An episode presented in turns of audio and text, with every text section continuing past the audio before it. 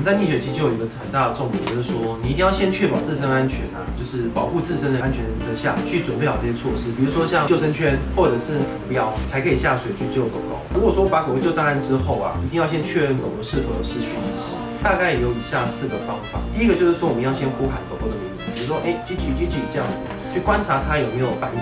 第二个就是说，我们可以观察狗狗的眼睑反射。再第三个就是说，观察肛门是不是有松弛。最后一个就是这些行为都不知道怎么去操作的话，我们会触压狗狗的指尖，去按压它，去测试它有没有产生疼痛上的反射行为。再就是说，当它没有出现这些意识的时候呢，我们必须先将它的口、鼻头。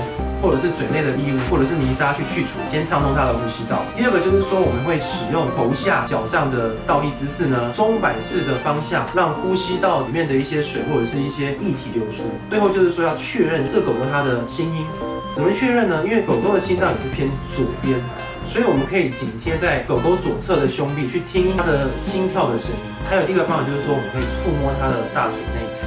去看有没有动脉的一个搏动，如果这个时候呢还是没有测到它的心音，我们就可以开始试做 CPR。